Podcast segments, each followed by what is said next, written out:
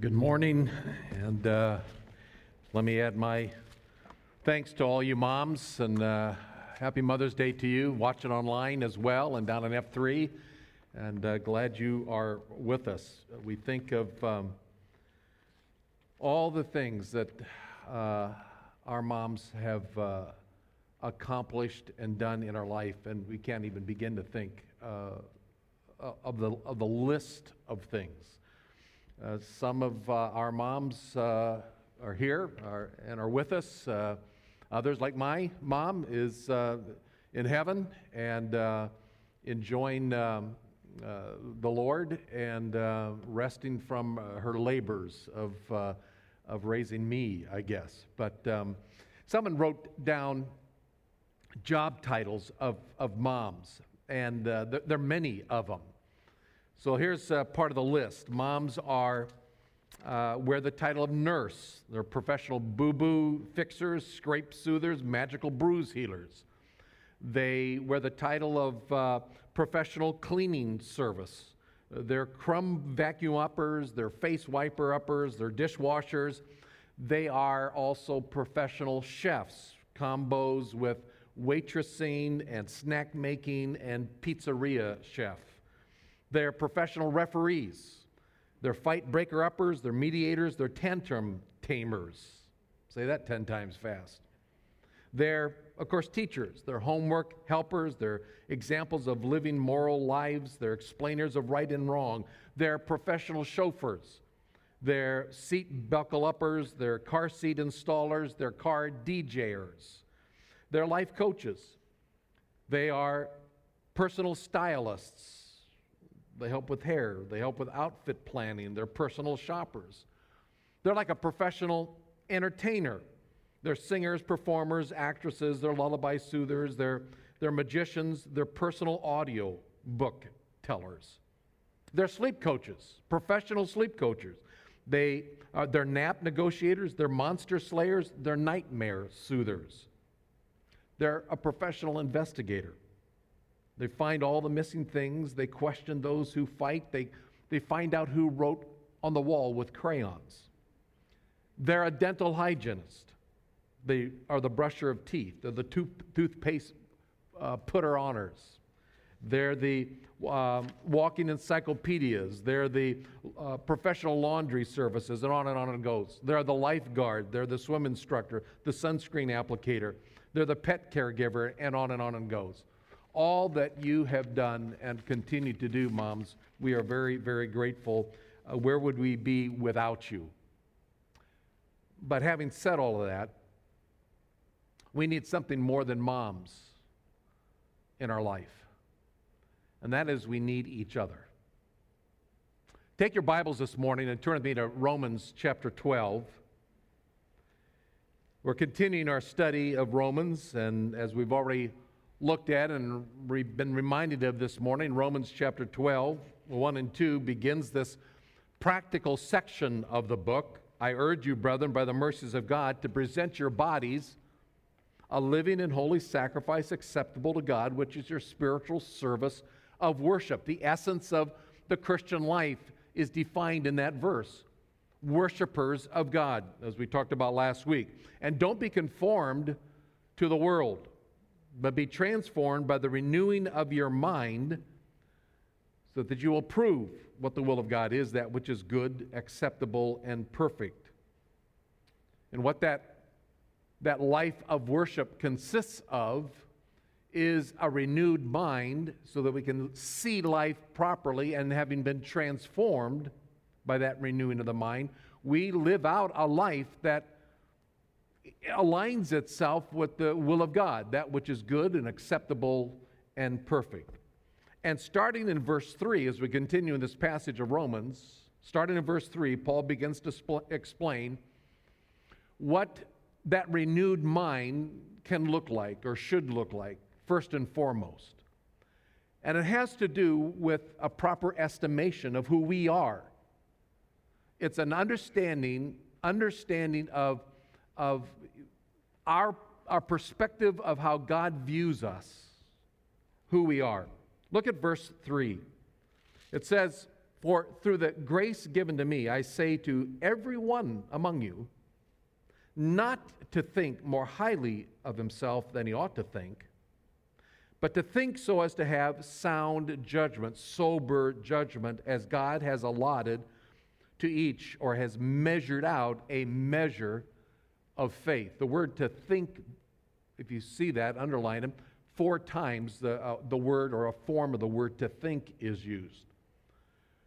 Uh, Paul is first and foremost concerned about how we view ourselves, and not that we have He's not concerned that we have a low estim- estimation of ourselves. He's concerned that we have a high estimation. He said, Do not think more highly. That's the first word. It's a compound word to think highly, to think above yourself.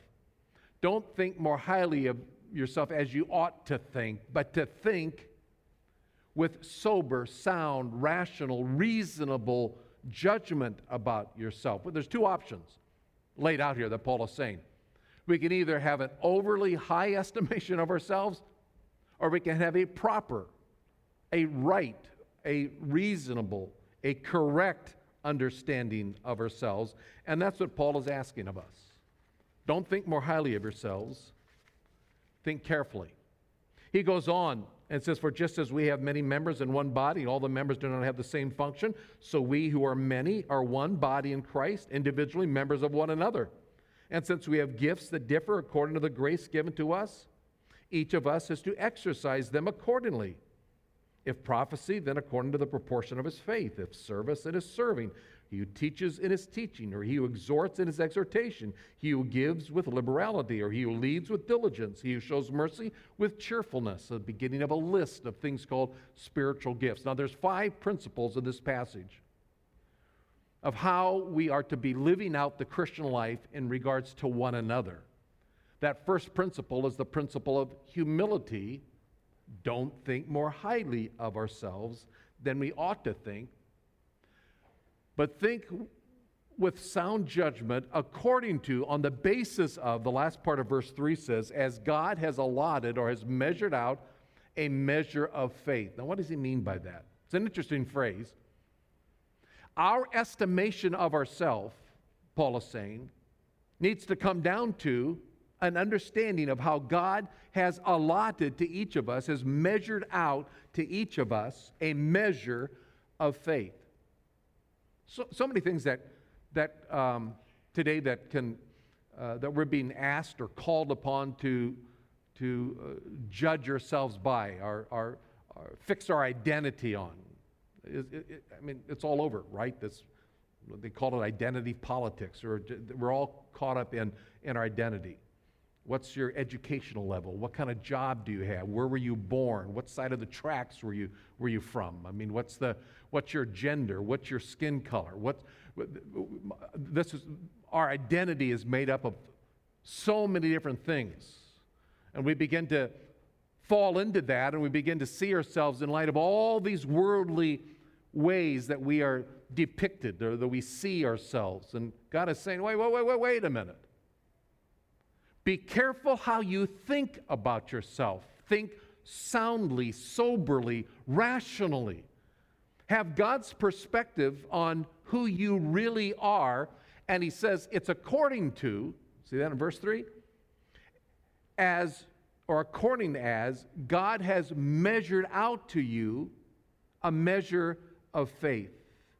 That is what is important. Now, in the context, in the context, Paul is saying here, God has measured out to each of us as believers a measure of faith as it is lived out in a spiritual gift and how we are placed within the body of Christ how we contribute to the body of Christ. That is the way we are to think about ourselves, identify ourselves, how we fit into the body of Christ. Not in light of our education, our successes of life, our job status, but how we fit into the body of Christ.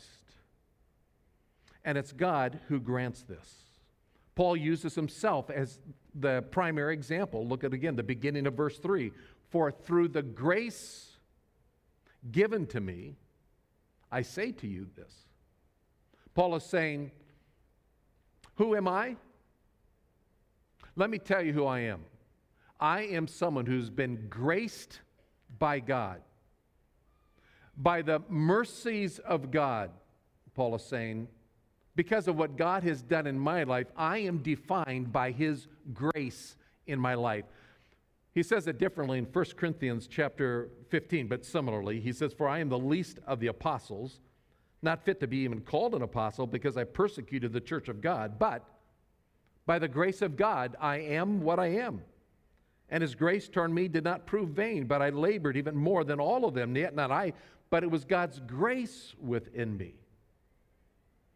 And what Paul is asking of us, what the Holy Spirit is asking of us, is to begin to, to see ourselves, understand ourselves in light of God's mercies, in light of God's grace in our life, and specifically in this passage, how he has measured out to us a measure of his of His grace in our life to serve Him in faith and serve the body of Christ. The first principle is a principle of humility, a proper understanding, not more highly of ourselves, but in light of God's grace in our life. Because if we don't have that proper understanding, the danger is that we can very easily begin to isolate ourselves and thinking that maybe we don't need each other. Humility. Practical Christianity begins, lived out Christianity, transformed Christianity begins by understanding who we really are in Christ, which leads to a second principle that he talks about, and that's the principle of unity. Notice verse 4 For just as we have many members in one body, all members do not have the same function, so we who are many are one body in Christ. One of the first things that Paul emphasizes here is how we should live out our life in community, in the fellowship of believers, in a understanding of our oneness in Christ. Now, it's logical that Paul would go there because I think it's very natural for mankind not to live in unity, but to begin to focus on our differences. And it causes us to isolate ourselves from one another. It's a great tool of Satan to cause uh, divisions within the body, to uh, break down that unity that is naturally and logically there because we're all one body in Christ. Take your Bibles just for a moment and go to Ephesians chapter 4. Paul develops this a little further in Ephesians chapter 4 this idea of the principle of unity. Ephesians chapter 4 and verse 1, he says, Therefore, therefore I say, the, I, I, the prisoner of the Lord, implore you to walk in a manner worthy of the calling with which you've been called, with all humility and gentleness and patience, showing tolerance for one another in love Verse 3 being diligent to preserve the unity of the Spirit in the bond of peace. The implication there is we are one in Christ. We just got to work at preserving that unity, maintaining that unity. And he goes on in verse 4 seven statements of oneness. We're one body, one spirit, just as you were also called in one hope of your calling, one Lord, one faith, one baptism, and one God and Father of us all, who is over all and through all and in all.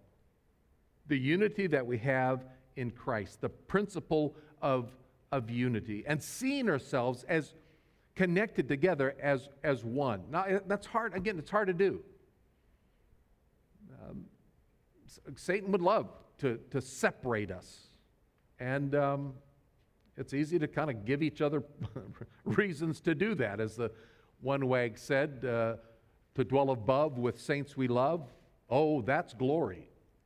But to dwell below with saints we know, that's another story. And so we have this call uh, to manifest and live out the shared life in Christ. We have the unity, preserve it preserve it. There's so many things that can separate us. And hasn't that been true in this, even in this crazy COVID time? Uh, there's masks and unmasks, there's vaccinations and unvaccinations, there's this and that, and all sorts of other things.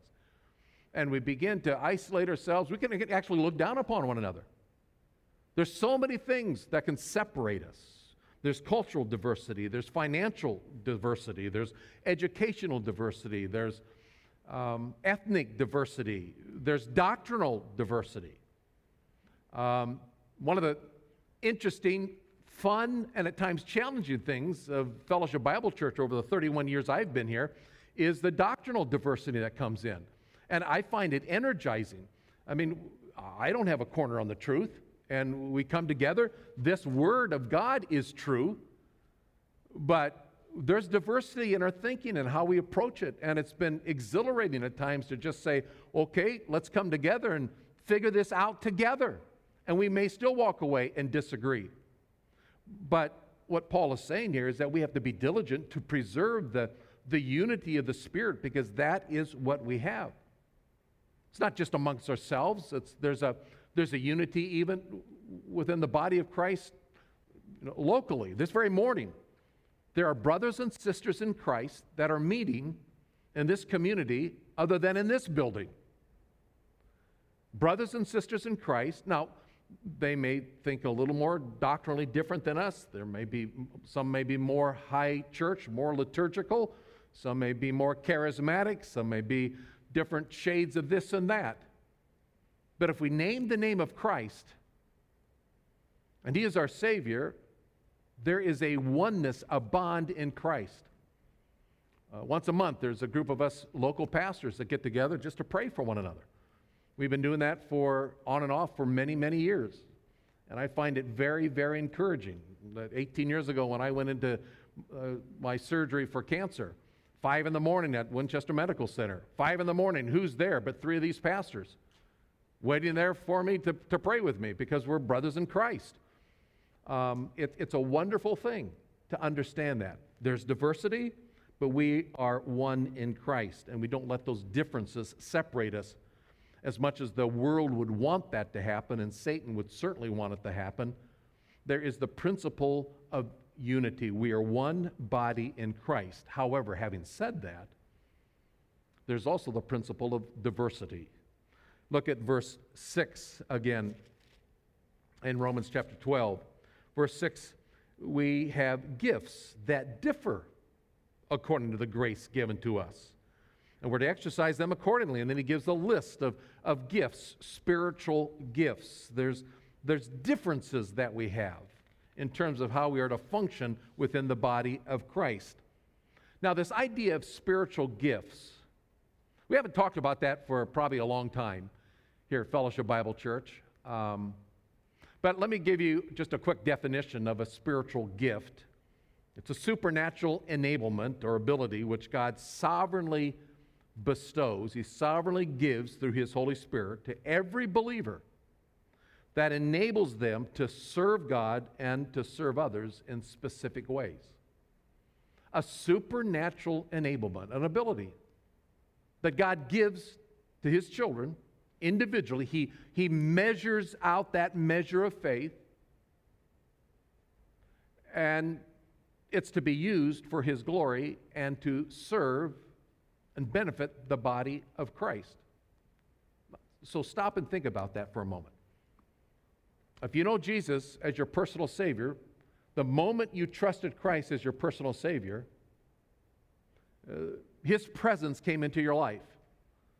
Uh, the Holy Spirit indwells you. We talked about that. You are the temple of the Holy Spirit. But along with that, God imparted to you, placed within you, a, a certain enablement, a spiritual gift, uh, an ability that came from Him, a gift to you to be used for His glory and to benefit the body of Christ. Every believer in Jesus Christ has this spiritual giftedness. And um, there are passages like this, or in Ephesians 4, or, or 1 Peter. I think I've got a verse here in 1 Peter chapter 4 as an example. Each one is received, as each one has received a special gift, employ it in serving one another as good stewards of the manifold grace of God. Whoever speaks, do so as speaking the utterances of God. Whoever serves, do it as one who's serving by the strength which God supplies, um, so that in all things God may be glorified through Jesus Christ, to whom belongs the glory, and dominion forever and ever. Amen. Each one has received, he says, a special gift. Now, um, and this morning is not meant to spend the rest of the time talking about spiritual giftedness. Let me just say this. Let me reiterate that again. If you know Jesus as your personal Savior, you have a special ability that has been placed there by God that you would not have prior to coming to faith in Jesus Christ. And it is to be used for the benefit of the body. Say now, well, okay, what, what, how do I find that out? Um, I'm not, and Paul doesn't give us uh, a particular formula. This is what you do, or you know, go back to the this book and there's a, you know, and follow these steps, and you will find out what your spiritual gift is.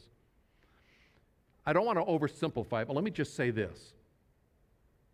If we go back to Romans chapter 6, 7, and 8, which we don't have time to do, but if we went back to Romans 6, 7, and 8, and it talked about how we are to walk in accordance, especially chapter 8, in the power of the Spirit of God, as we are focused on Him, as we present ourselves to Him, Romans 12, 1 and 2, as a living, holy sacrifice, as we say, Here I am, Lord, take my life and let it be consecrated holy to Thee. Here I am, God. Use me. The Spirit of God will move in your life in such a way that you will begin to function and, and find that niche, and you will be directed by the Holy Spirit of God. And you will start using that gift that He's given you, and you might not even know it because you're walking according to the power of His Spirit.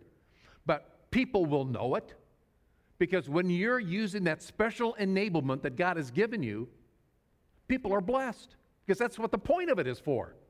The diversity of the body is to encourage and to, to strengthen and to build up the body of Christ in each other's lives through that spiritual giftedness. So, as we're rightly focused on Him, not being conformed to the world, but being transformed by the renewing of our mind, starting first with a proper estimation of myself in light of who I am in Christ and the giftedness in which He's given me, and I just step out in faith and begin saying, God, here I am. And sensitive to His leading, that giftedness starts coming out in our life. And it happens in very interesting ways in different people's lives. We, we asked some folks here at Fellowship Bible Church this week, um, why are you serving here? What, what, what, where do you serve? How, do you, how is God using your gifts? Eric, who is part of our tech team, and he also helps with, uh, as the adult um, volunteer in our youth ministry with the tech, he says, combining my passion for sharing Christ and the enjoyment I get with helping with audio and working with youth, it adds up, he says, to fun and rewarding opportunities to serve Christ. And then there's Bill here at FBC who serves as a small group leader. He said, I serve to be faithful to use what God has given me. And although I stumble in many ways, through his help, I persevere to help others in their faith. Jackie said this. She serves behind the scenes to help, help our admins during the week. She said, I, I serve because even though I'm retired, I want to use the skills God has gifted me I like serving in the office because after working in a church office for decades, I appreciate what the staff does behind the scenes. And I want to come alongside and support them when and where I can and give them extra bandwidth in their areas of ministry. And then there's Josh, who down there in F3, Josh said, I serve because God asks us to use our gifts and to build up the body. And I find great joy in serving the F3 community. Or Barry, who serves with our students, he says, I love working with the teenagers. I think because I got saved as a teenager, I love to relate to where they are in life. And I love the opportunity to share life with them and to glorify God and help them see their life as they begin it, making it their own. Elizabeth, she serves down in Kids Zone Worship. She says, I just love music and I love kids. And I want to be a place to serve with my family. Or Chris, with Joy Ministry. She said, It is a privilege to work with children that are challenged. And as I attempt to show these children they're not forgotten and they're loved by God, they show me joy in the little things in life. Or Stephen, he serves on, on our welcome team. He says, Man, it's a blessing to serve at FBC. It is a goal to help people and at the same time serve our Lord and Savior. You can't make the entire world a better place, but you can make the, the space that God blesses you with better, a friendly place where people enjoy seeing you and enjoy being there each week. Or Susan on the welcome team says, I've enjoyed rich community and solid teaching for more than 25 years at Fellowship Bible Church. I've chosen to serve at FSAT to extend an invitation to others to experience the same rich community and teaching, along with an ever deepening relationship with our Lord. And I could read on and on and on. There's more and more. Becky serves with the deaf ministry. God has given me the skill and a passion to spread the gospel to the deaf community and unreached people groups in the United States. Mike and Laura are greeters.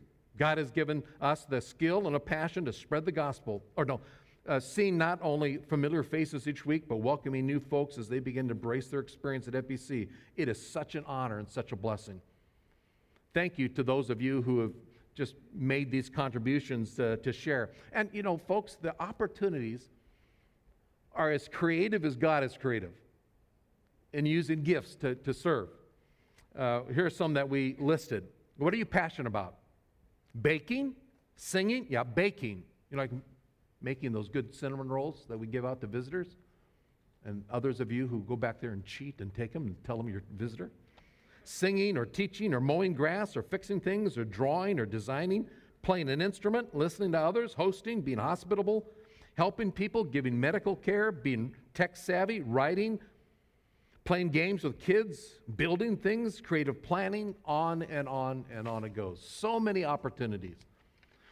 Every believer in Jesus Christ has been given a special enablement by His Holy Spirit to benefit the body of Christ. And while I'm at it, let me just mention a couple things that we have here going on. It's already referred to, Dave mentioned it already, but it's serving in our Fellowship Kids Ministry.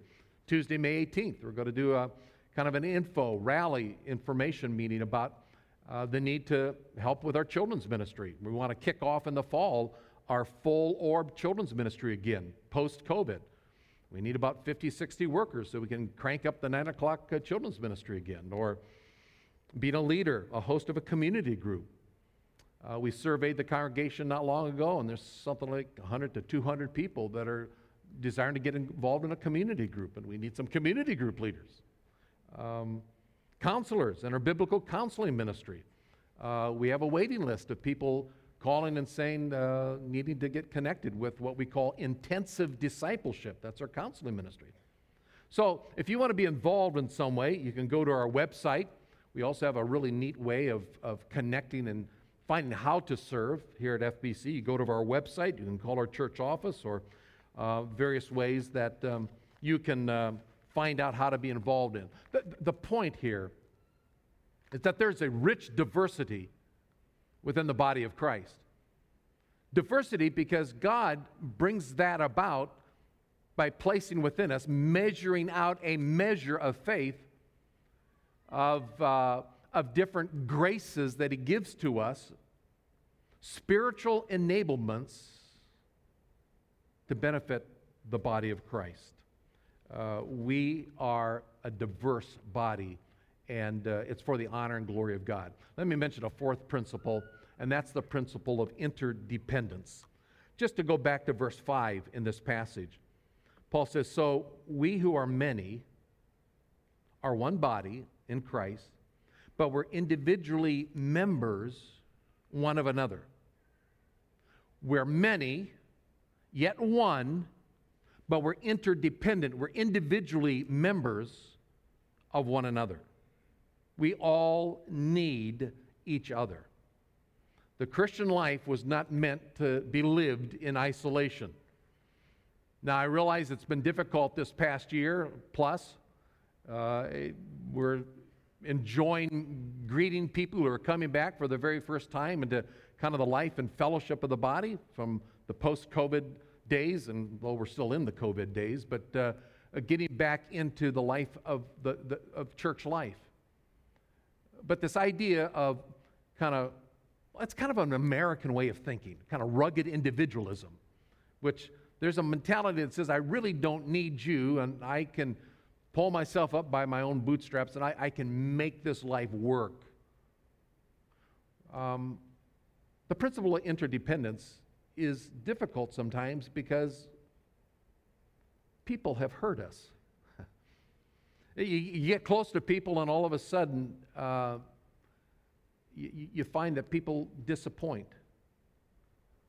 And um, there's probably people in this room who have been bruised and battered and hurt by others, even Christians. And it's very easy to all of a sudden just build that wall of isolation. The Bible says we can't afford to do that. We are individually members of one another. I had some uh, hand surgery done this week down at UVA, and it, it hurts. It even hurts this morning. And, you know, you, you get you get an owie, and, you know, you, you, all of a sudden everything else seems to hurt too. Well, as a body of Christ, that's what happens. We're going to go into that uh, next week with uh, our fifth principle, which I'm not going to develop this morning, but the principle of authentic love. When one member suffers, we all suffer. We're to weep with those who weep, we're to rejoice with those who rejoice. And so we're interdependent upon one another, but um, that can get messy. But the alternative of, of isolationism is far more damaging. Um, my grandparents were married in 1912, Floyd and Leona Carey. And soon after they were married, uh, this young couple uh, moved out to Wyoming eastern Wyoming, and homesteaded. The government said that you could stake out a claim, 640 acres, and if you lived on it for five years, it's yours. And so, actually, the government would bet people that they couldn't do it. But my grandpa and grandma went out there and had initially a little sod house, and then uh, grandpa erected a little something more permanent. My grandma was willing to go on one condition she could bring her piano she wanted something of culture. They were miles away from anybody else, 65 miles away from any town. They would go weeks without seeing people, raising four little small kids. One of them, my dad, who, when he was two and a half years old, fell into the well out on that little homestead. My granddad was in that town 65 miles away getting supplies, and he wasn't around, and so grandma had a little two and a half year old boy crying down in the bottom of the well isolated, no one around. So she jumps on the horse and goes across some, some hills and runs into, lo and behold, and I, I, this is going to sound weird. It almost sounds like the beginning of a joke, but she runs into a Mexican sheep herder. A Mexican sheep herder out in the prairie there of eastern Wyoming, and he comes and helps pull my dad out of the well, and then he runs and, and goes. Uh, a day traveling to get a doctor and comes back another day later with a doctor to help set my little dad at that time, two and a half year old dad's arm. He had to suffer with that for a couple of days before a doctor could get out there. Now, there was a sense of rugged individualism in my grandparents. A young couple with four little kids, all alone out there in the prairie. But by George, they sure learned how important it is to be connected with people. They shored up that claim for five years, and boy, they hightailed it back to civilization to be around others. Rugged individualism only goes so far. Folks, we need each other. This is what this passage is saying. And if we have too high of an estimation of ourselves, guess what? We're going to walk away with a sense, I don't need you. That is a lie from hell. We need each other. So let's think rightly about ourselves and let's understand the principle that we're all one in Christ. We are a body. And when one member suffers, we all suffer. When one part hurts, it, it affects us all. And yet there's great diversity because God has imparted, has measured out a measure of giftedness to every one of us, not to be held in our private little times it's, it's to be given away, to be serving the body of Christ because we are interdependent upon one another. We need each other. The church is not some institutionalized organization, it's a living organism where we need each other. And Paul is simply saying, on the heels of verse 1 and 2, what true and the essence of Christian living is a life of worship and honoring to Him. It begins with a proper estimation of me and a proper estimation of you within the body of Christ. For no man is an island. That's what John Donne wrote, 1623, the gifted uh, English poet. No man is an island entire of itself. Every man is a piece of a continent, a part of the main. And if a clod be washed away by sea, Europe is less, as well as if a, a promontory were, as well as any manner of thy friends or thine own were. Any man's death diminishes me, because I am involved in mankind. And therefore, never sin to know for whom the bell tolls, for it tolls for thee. And what Donne was saying, you can hear the, the bell toll. There's a funeral going on down the street. The, the, the cathedral bell is tolling for whom? Well, ultimately, it's tolling for me because I'm part of this humanity. And that's true in the body of Christ like no other entity. We need each other. That's the bottom line. No man is an island. Are you connected to the body of Christ here at fellowship? There's ways to experience that oneness in very powerful ways, like getting involved in a small group, getting plugged in with uh, a community group this summer. Ladies, um, there's going to be 12 weeks of a, of a ministry of, of teaching and then fellowship together called Flourish. It's going through some Psalms, selected Psalms this summer. Go online, find out how to get involved in that. Guys, uh, Crack of Dawn is getting back together again. You did Zoom for many, many weeks, and uh, I talked to one of the guys this week who said, We were together again Thursday morning, crack of dawn, face to face with so many, and there's just this enjoyment of fellowship with one another. Uh, biblical training class upstairs. Where are you finding that connectedness? And where are you finding the the blessing and the joy of serving in the body of Christ. There's nothing like the body of Christ. There's nothing like the church of Jesus Christ when it's humming on all cylinders. It is the greatest thing on life. There is no other organization, no other club or gathering that holds a candle to what the body of Christ is designed to be and to do. A couple of days ago, I was sitting with Don Den Hartog. As many of you know, Don and Patty uh, lost their daughter, Christy, to a valiant six year battle with cancer. And the service was this last week in Omaha, Nebraska. The other day, I'm sitting with Don, and he was saying, I don't know, and, and, and you've probably have all said this some time or another. I don't know how people can go through what my family's gone through without the body of Christ.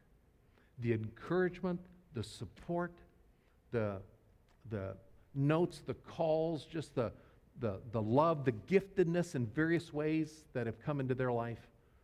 They were deeply grateful in the midst of the great pain and loss. There's nothing like the body of Christ.